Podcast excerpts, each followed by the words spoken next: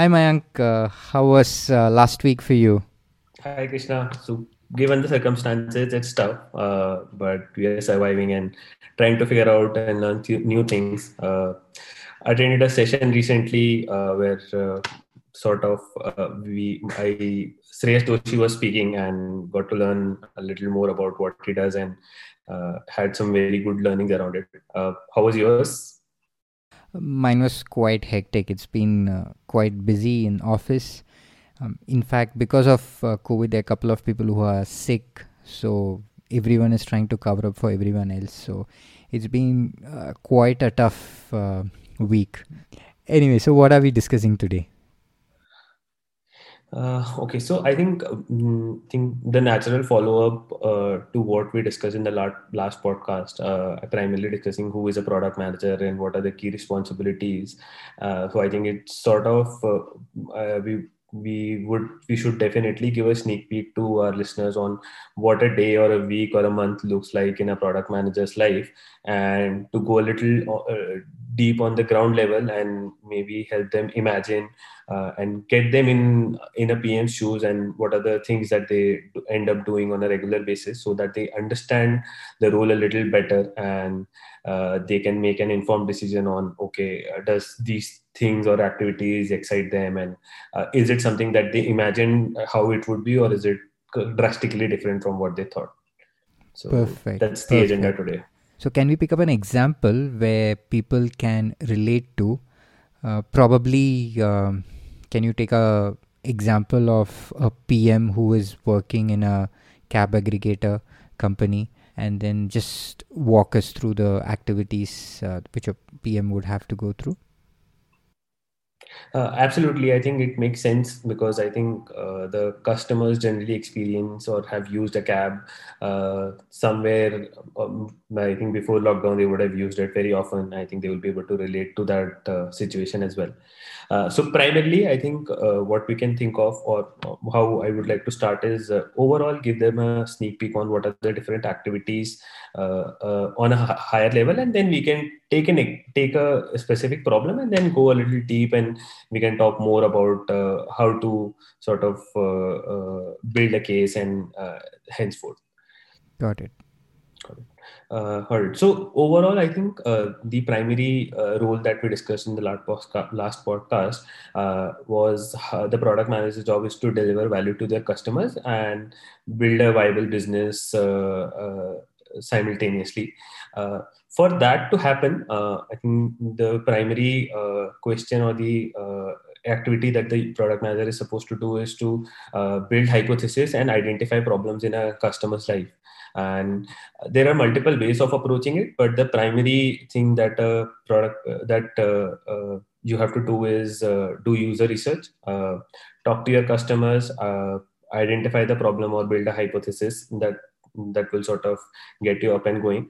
Once you have built a hypothesis or identified a problem you uh, figure out what is the size of the problem uh, is it worth solving or not. Uh, then uh, you sort of get into the market research uh, uh, area where you figure out if someone else is what is the competition doing and if someone else in the industry or in other industries have solved a similar problem and how are people responding to it? What are the learnings from that area or that uh, uh, approach?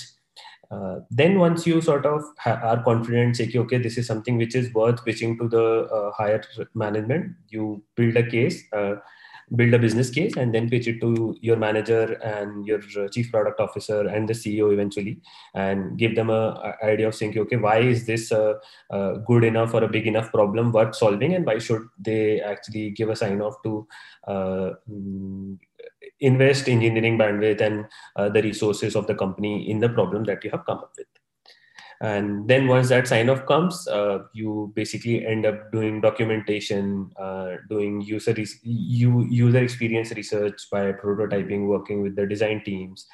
And then you basically interact with the engineering teams where you uh, give them a handover to them. And then you work on uh, getting the product out uh, to the customers and uh, doing a go to market building a go to market strategy and then getting it out to the market and then uh, doing a retro on what went wrong, what went right, and then learning from the experiences. so those are the overall on a broader level those are the activities that a product manager does. Not exactly in a day but it can be at a certain frequency where some things you will do on a day level some things you will do on a week level or a month level or a quarterly level as well. So that's how uh, a product manager's life looks like in a company. Got it so in other words what i see is uh, it is problem identification and you uh, come out with a hypothesis, uh, validate that hypothesis, get management commitment to build products around it, build requirements, then execute the requirements through engineering or whoever is required, and then uh, test it out in the field. Does that make sense? Absolutely right. Excellent. Yes, absolutely right, So let's let's pick up a specific problem uh, which you think could happen in the current scenario, and then let's uh, walk the listener through the different phases. Got it. Got it. So, so let's take a situation where uh, you are a PM at a cab aggregator company, uh, and you are responsible for the driver experience. So that is your primary goal is to help drivers have the best experience with your company, and so that they stay with you for a long time. So I think the driver retention would be a primary goal uh, as a product manager for you, and uh, the digital products from a so uh, when you say what are the key products that you will be working on would be the primary driver app uh, which is basically used by the drivers uh, which are associated with the company and when you think of what what all journeys or what all uh, flows workflows uh, will the driver app be uh, will be comprising of uh, you would basically see uh, when when say a customer books a cab uh, the driver is either either going to accept or reject or cancel the journey. So that's the primary journey or the primary use case of the driver app which is very core that he or she should be able to accept the uh, uh, rides or reject the rides or cancel, reject or say uh, handle cancellations as well. Uh, next is payouts, which is or the earnings on the app, which basically helps them keep a track of how much money have they earned and how much money has been credited to their bank accounts, which is again because that's what they work for. So that becomes a very core part to it. This would sort of also include uh, other incentives uh, where you sort of incentivize them for good behavior or doing more work, etc., uh, etc. Et so those journeys uh, will also be part of the driver app then there would be certain benefits or add-on services which you will be giving to the driver community uh, for example you provide certain loans because you know how much money he is going to earn you give advance salaries and there can be a number of benefits that a company might be providing. So you also would be handling that experience on the app as well. So uh, let's let's let's uh, think of uh, a monday morning uh, and the first thing that you do every monday is meet some drivers uh, and basically they are users and uh, you talk so how do you do research is basically you go and talk to them understand uh, how, how, have they been what, what is their experience been with the company and then you basically try to drill down a little more on a specific agenda if you have. So you then during this so when you're sort of chatting with them and you talk to say 10 15 drivers uh, on a monday morning and then you come come across an interesting insight which basically when the some of the drivers actually mentioned that they used to get a lot of tips in cash but due to monetization that num- number has gone down. So uh, as soon as you uh, start identifying a pattern and you see okay five out of 10 people have already said this that saying okay hey uh, my uh, earnings for via tip has gone down that sort of uh, clicks a question in your mind saying okay uh, is this a big enough problem? So there are certain questions that you will start uh, as soon as you listen to this and build a uh, identify insight this will trigger for the first question that will come to your mind is how many drivers must be facing this issue. Is there a way you can validate saying okay what is the size of the problem and how is there a big enough problem then how many customers will be willing to tip? So you then also have to think about how many customers will be willing to actually give a tip uh, and uh, how do you identify who are these people and is that a big enough use case again? And how much impact will it make? Uh, will will we be able to increase the numbers uh, number of customers that are that used to tip and that will be tipping on the platform?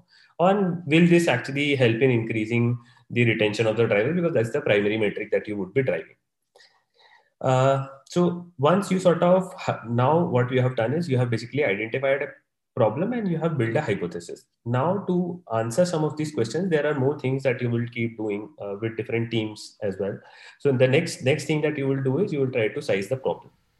So, the, what is interesting here is um, there is a term in Japanese called "go to Gemba." Uh, that basically means go where actually takes place. Uh, so this has come from the manufacturing domain where uh, they encourage management to go to the factory and uh, see how the worker's life is and what they are doing uh, rather than sitting uh, inside glass doors and then trying to solve problems. So uh, what, what i hear from you is probably you don't even know the problem statement initially and you go and start talking and you may actually get cues of a possible problem which needs to be solved. Correct correct. Absolutely. I think that's a uh, interesting phrase krishna. I think i'm going to stick it on my working desk uh, go to Gemba.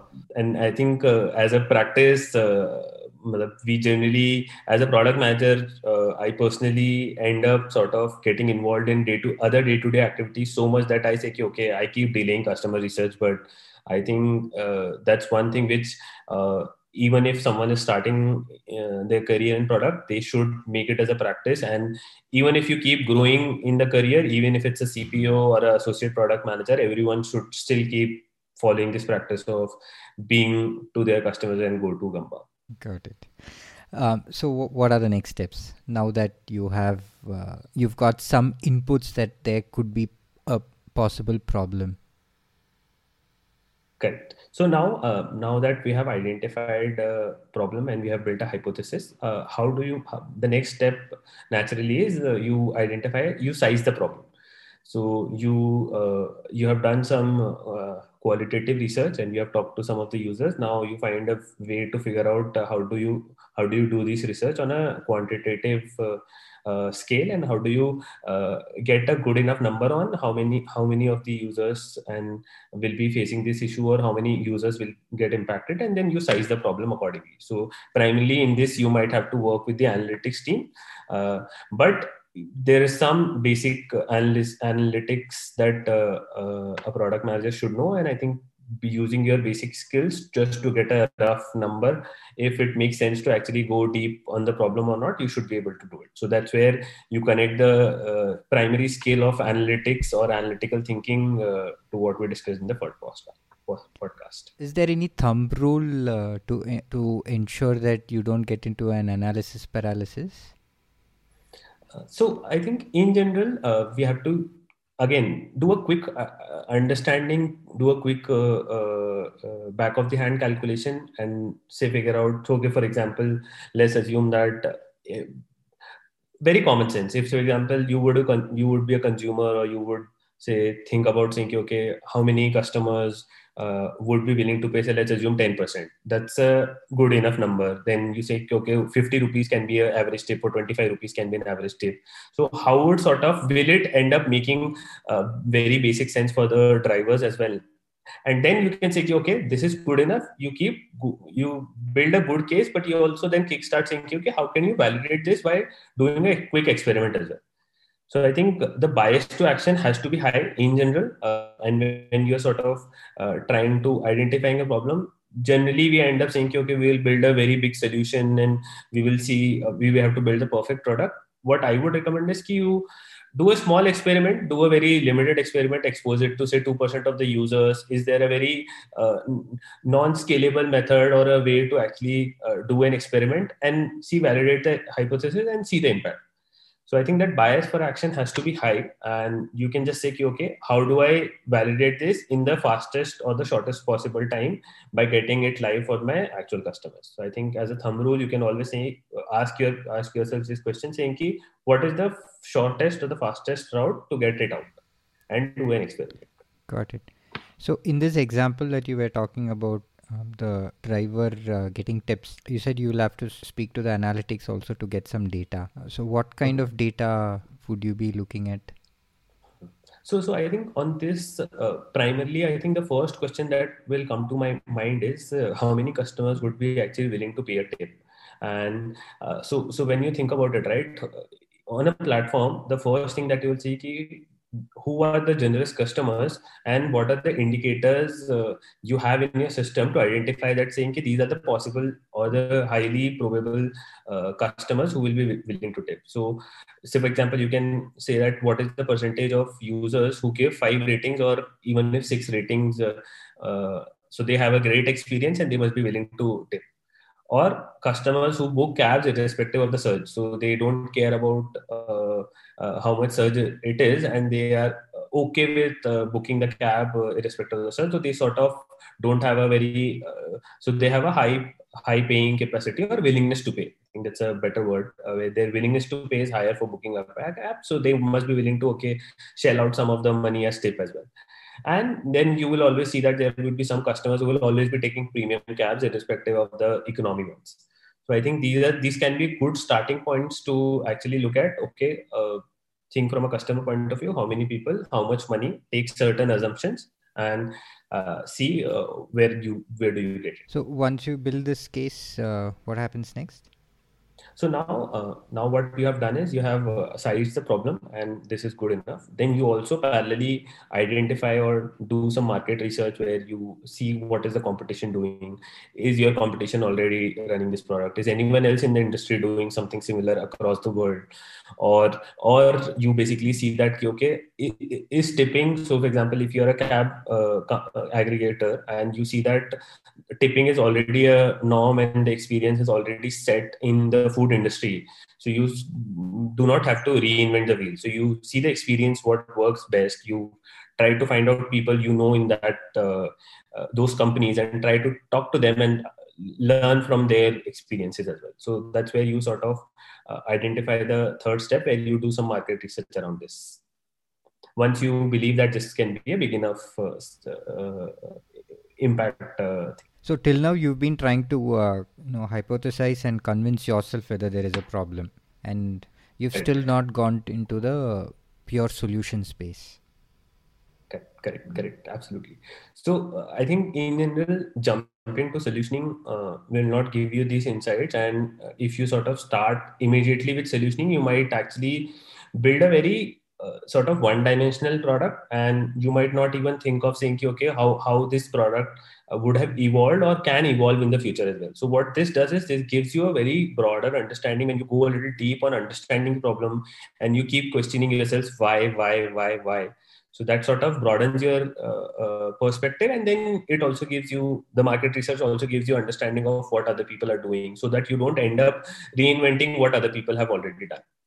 So I think it sort of reduces the uh, margin of error. Got it so once you have done the market research then you also uh, figure out the impact you have already in the sizing you have also figured out the uh, impact of this on the driver earnings because at the end of the day i am personally responsible or you are personally responsible for the uh, overall driver experience and i think that's also a lens that you should definitely look into it. Uh, once you uh, build a case and say okay this is big enough a problem you go and pitch it to the manager pitch it to your manager or the chief product officer. And you also pitch it to your business counterparts who basically are the operations counterparts in this case where you sort of give them an idea of saying hey i have an idea which can actually help you uh, in- help increase uh, the retention of the drivers uh, also increase their earnings as well.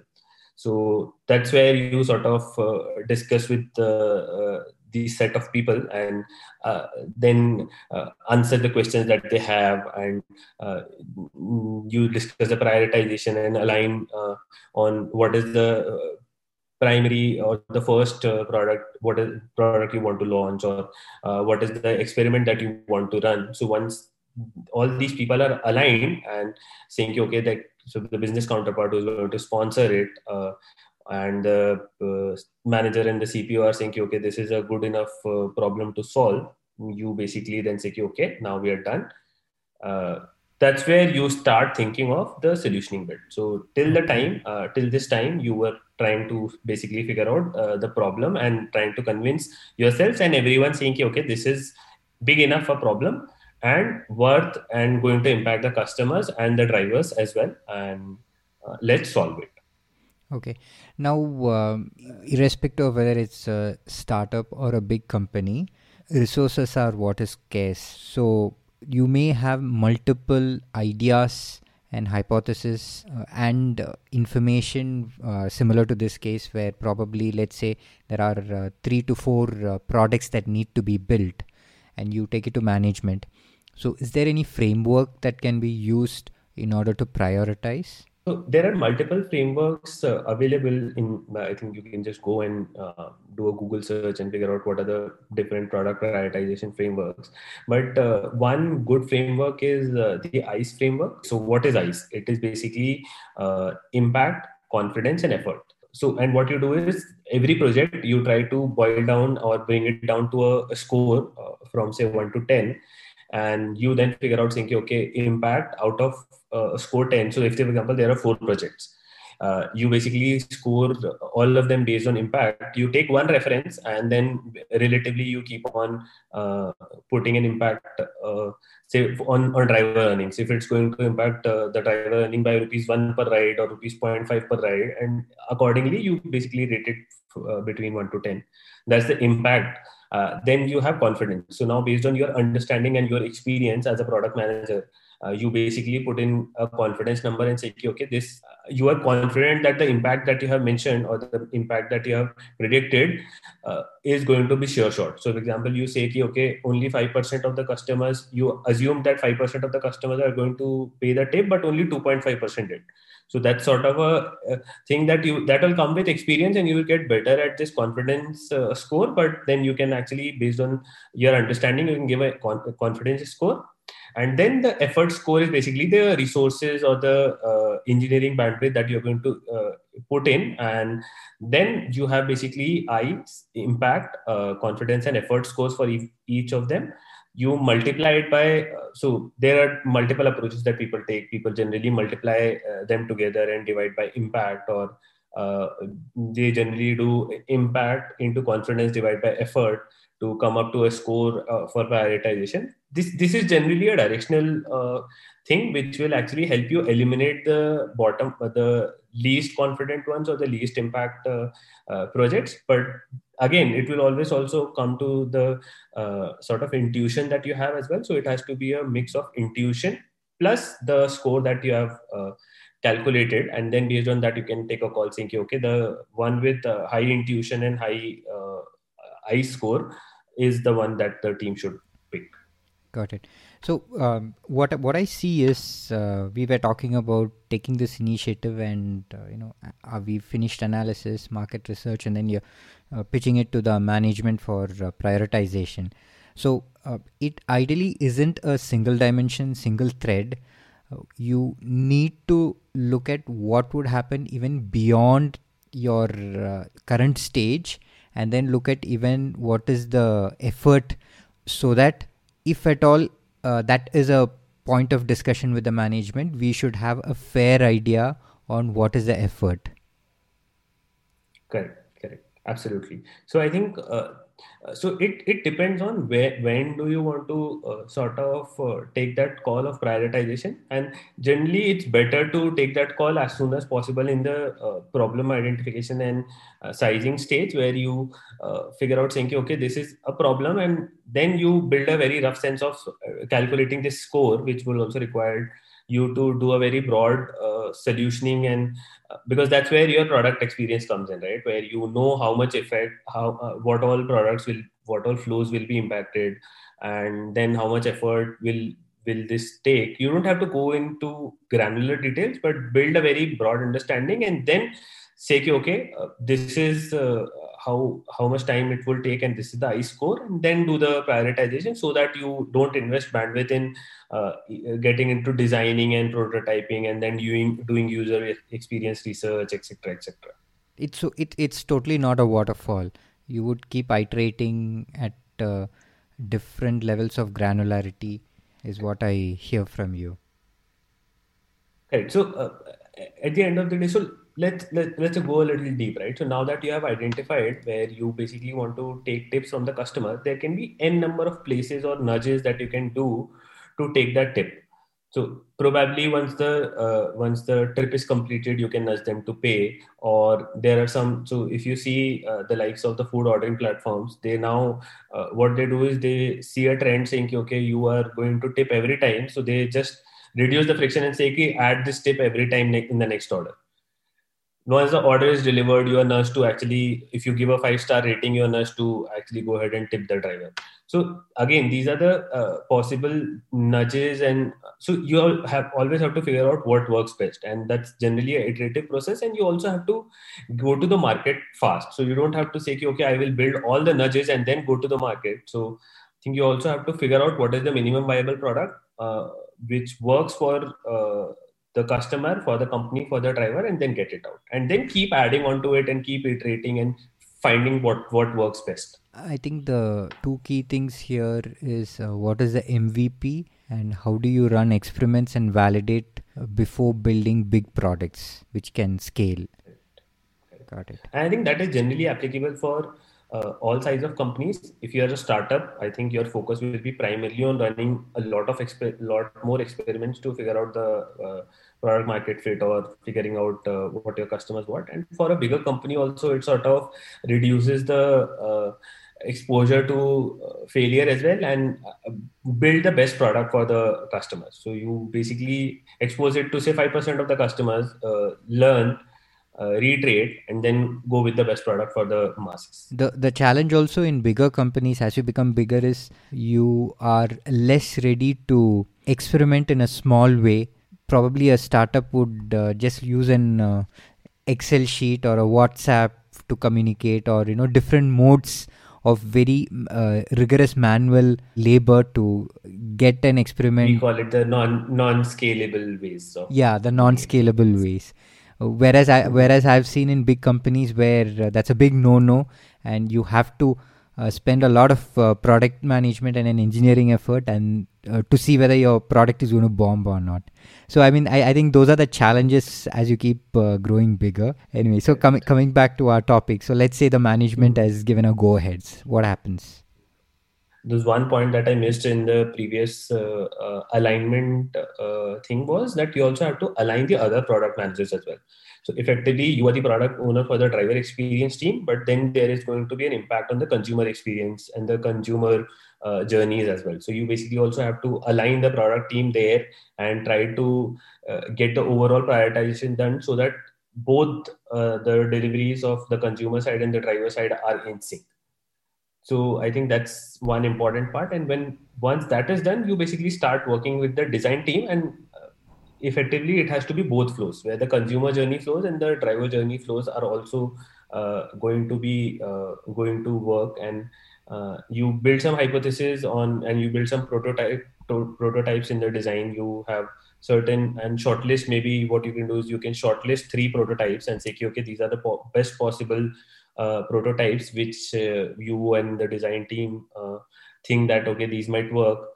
You then go and actually uh, go ahead and do this uh, user experience research which actual customers you show it to 50 customers and uh, do extensive understanding of what are they thinking how did they respond to a different journey and then based on that you so this is one a, a prototyping approach and then you basically say okay, okay you have shortlisted the final two variants which you think might work and the customers like. Then you can then say okay, okay this goes into my prd as two variants of my experiment.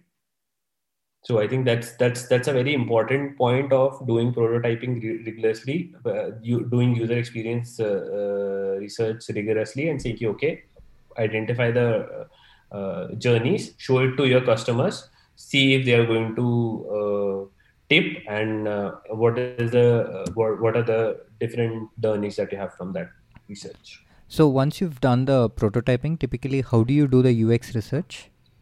So uh, the best way uh, in general is to go where your customers are. So what you can do is you basically can if i if i would be doing this what i would do is i will go uh, uh, on a trip with a driver on his all trips where he is picking up his or her customers. And i will then just talk to the customer and say okay, okay i'm doing a research. And while you write why why don't you give me i have a small prototype for you. Just use this app as you use our app and just keep speaking out loud and give some feedback uh, around this. I think that that would be the best uh, use of the customer's time. And you will get great insights uh, from that research. That that that's what i would have done if this is not possible there are multiple ways that other people do. What they generally do is they hire some of the best ux researchers because that's a very tricky thing to do because you generally end up getting biased. We might cover this as a different podcast altogether on how do you do ux research right. So i think that's in itself is a very tricky thing to do. Uh, but uh, what what the other method that I was talking about is basically you hire a UX researcher, or if you have an in-house team, you get some of the customers to come to your office or a place where they are comfortable with.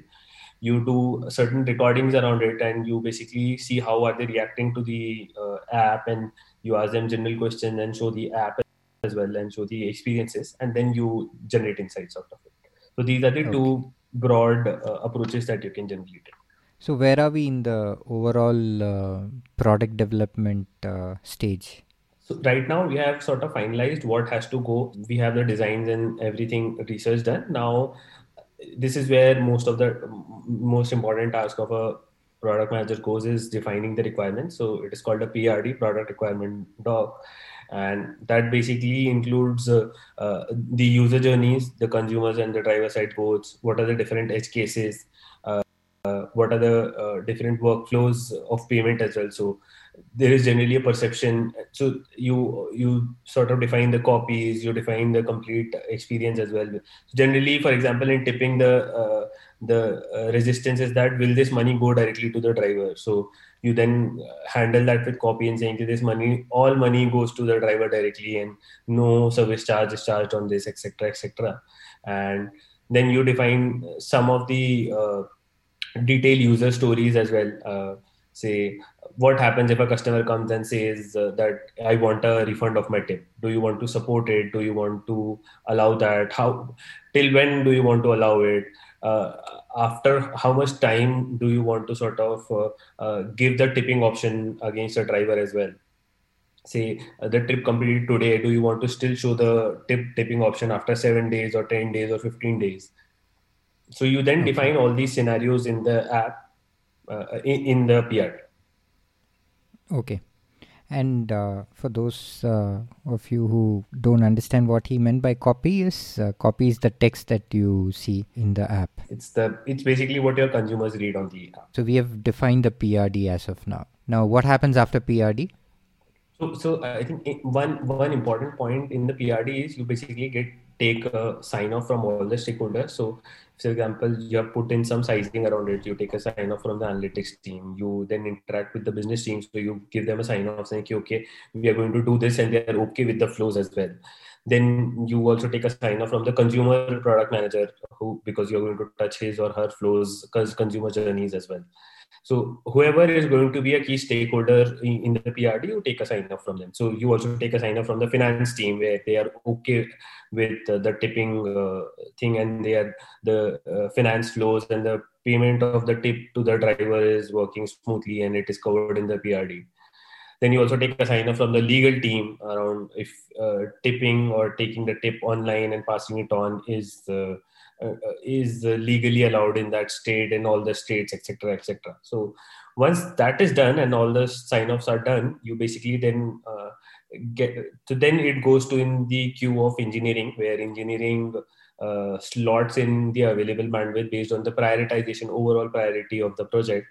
And then you do an engineering walkthrough uh, with the engineering managers and give them an idea of what is it and uh, what are the key things and uh, if there are any open questions and it's basically a handover process. Basically you are sort of giving a product requirement to an engineering uh, to the engineering team and then they understand every bit of it and then they say okay uh, i understand everything and then there's a, sort of a handshake saying okay, now i will take it up from here and i will do the uh, execution.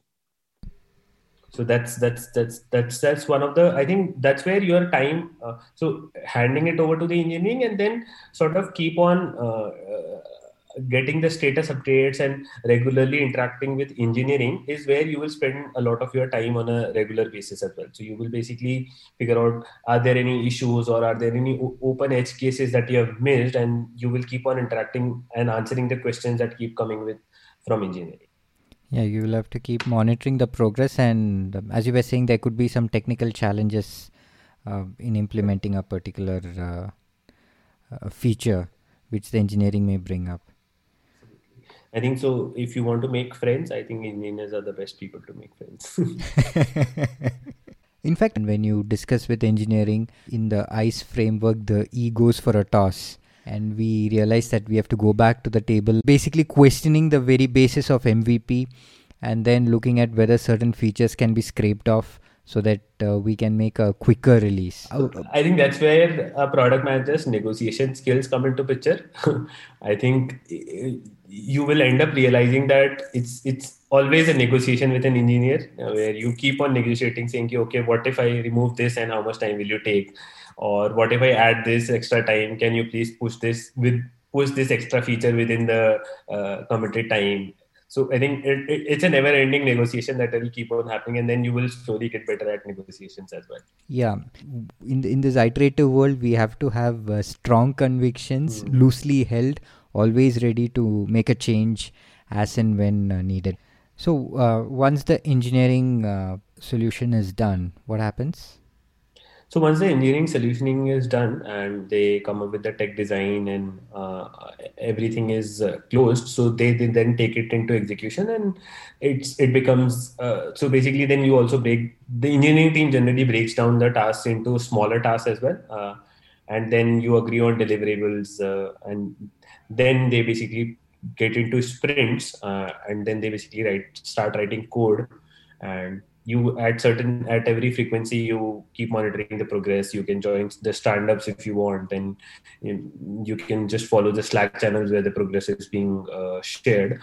Then once and whenever there is some uh, demoable i would say or some uh, release that has happened which can be shown to you then the uh, engineering team with qa team will sort of give you a walkthrough of what what, what which part of the uh, product or the project is actually ready for release and you can actually see the journey result so what that does is you can always keep seeing and if there are any minor altercations i would say no major altercations because that sort of uh, takes the product project off and you should never be in a situation where you have to do major altercations.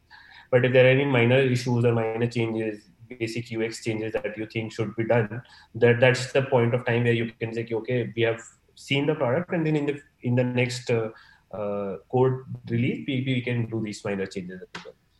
So that's where you sort of uh, that's the next process. And once everything is ready, uh, then parallelly in the PRD, or you have already thought through what is your go-to-market strategy. And if it's an experiment, or you want to release it directly to five percent of the users, or you want to expose it, expose it to ten percent of the users, you then basically go and act and get the release done based on your go-to-market strategy. I mean, about the changes that you were saying, I think uh, it is super important that the PM works closely with the engineering team and asks the engineering team to uh, show the demo at the end of every sprint. Because the challenge that i see is if the if the pm is uh, very pertinent to say that show me a demo once everything is done sometimes that may be too late for uh, course correction. Absolutely. I think this is what when when you this is what uh, uh, the iterative method helps and you basically keep on tracking the project progress every sprint so you are on top of it. So i think that's what and that's where most of your time will end up going i think uh, a product manager is going to spend a lot of time doing this. Yeah. So uh, specific to this example of tipping can you tell me how the gtm would be done? Uh, so, okay, so uh, let's assume that the primary in the first MVP, you have uh, figured out or finalized a flow where once the customer actually gives a rating of five uh, to the driver, you then then nudge them to actually go and uh, make a tip to the driver, and uh, so you have certain defaults, and then there you have a custom uh, tip option as well where the customer can actually go ahead and add a, specific amount and that tip goes to the uh, driver. So this is the journey that you are going to release in the first cut and you can also uh, then and you have also decided that you're going to have a critical mass which basically is 10% of your customers uh, you're going to release it to them and then measure the success and measure the primary metrics and uh, validate if everything is going as per your uh, uh, expectation. Or is it is it within the uh, approved limits of saying okay if there is a deviation of certain 20% that is good enough. And then you scale the experiment to uh, uh, a higher percentage. So once everything when this so this would be the first uh, go to market strategy and then you keep uh, learning you will have check metrics you will have success metrics defined and once the experiment is successful then you roll it on to you keep rolling on uh, increasing the percentage of people who will be seeing the feature and then once you do 100% it is it is sort of live for all the customers. Then you come back and say okay what was the second part of the uh, pr so this was the first release what are the other release and then the same process continues for the second release. At what point of time uh, does the whole team sit back and see whether there are any improvements that we need to do? After every release, you should always keep talking to your customers. So call 10 customers every day who have seen the uh, tipping feature request and try to understand what did they think of. You, or you maybe go and again go back and sit in a cab with a driver and then ask the customers when the trip trip is completed what do they think of it? Or see what they are doing. Don't even talk to them. Just see what they're doing. So i think that sort of uh, helps you with the improvements and then you take cues and then follow the same process that we started. You spoke about success metrics and check metrics. Can you uh, just elaborate a little bit in this example? Sure. Uh, so I think when when I think what was the primary uh, uh, reason that you were doing this right? So from a matrix point of view what you were what you started with is basically how many drivers uh, how many or uh, trips will the uh, tipping feature will be and what is the amount of money that uh, uh, that a driver is going to earn. So that that would be a success metric. So you have benchmarked a metric uh, which says okay earnings per trip per driver and number of users who are basically tipping it so if this is is within the benchmark that you set, or it is basically performing better than you uh, defined, then you call this a success.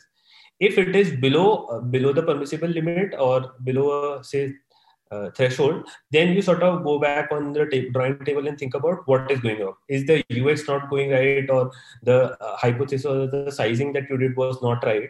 So that's that's what actually helps you uh, do go a little deep and define the success of the feature or the uh, product that you released. And uh, this is defined beforehand. So in the prd you have to have success metrics clearly defined on how do you, how will you uh, at the end of the day you have to take a decision and call tell it to everyone saying you was this success or a failure? So those, those that's basically a success metric in this context.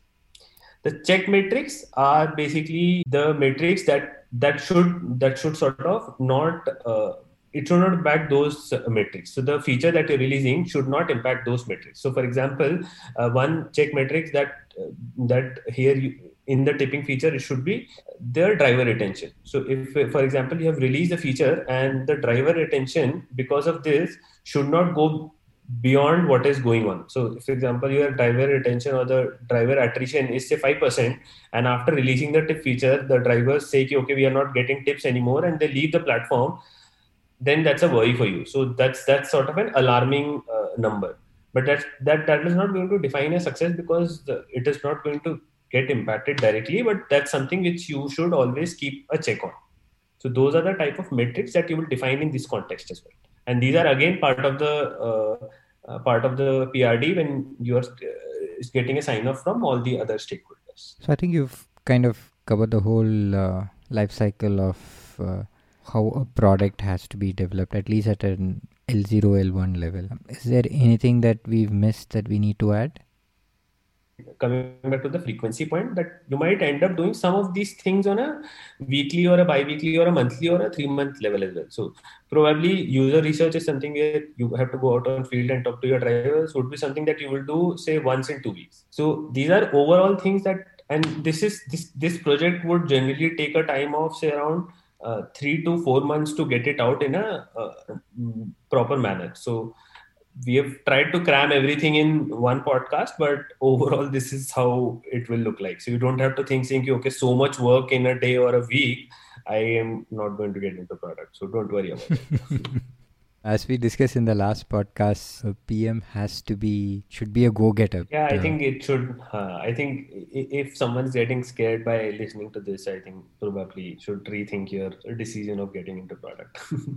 yeah. You will always be in a firefighting. Yeah because you, you're supposed to wear multiple hats. You can never draw a boundary. You'll always be a hustler. So i think uh, we've uh, come to the end of the podcast. If there are any suggestions suggestions in the way we have to cover this podcast or if you have any suggestions on content that we should uh, cover don't hesitate to reach out to us. If you like this podcast please like and share it.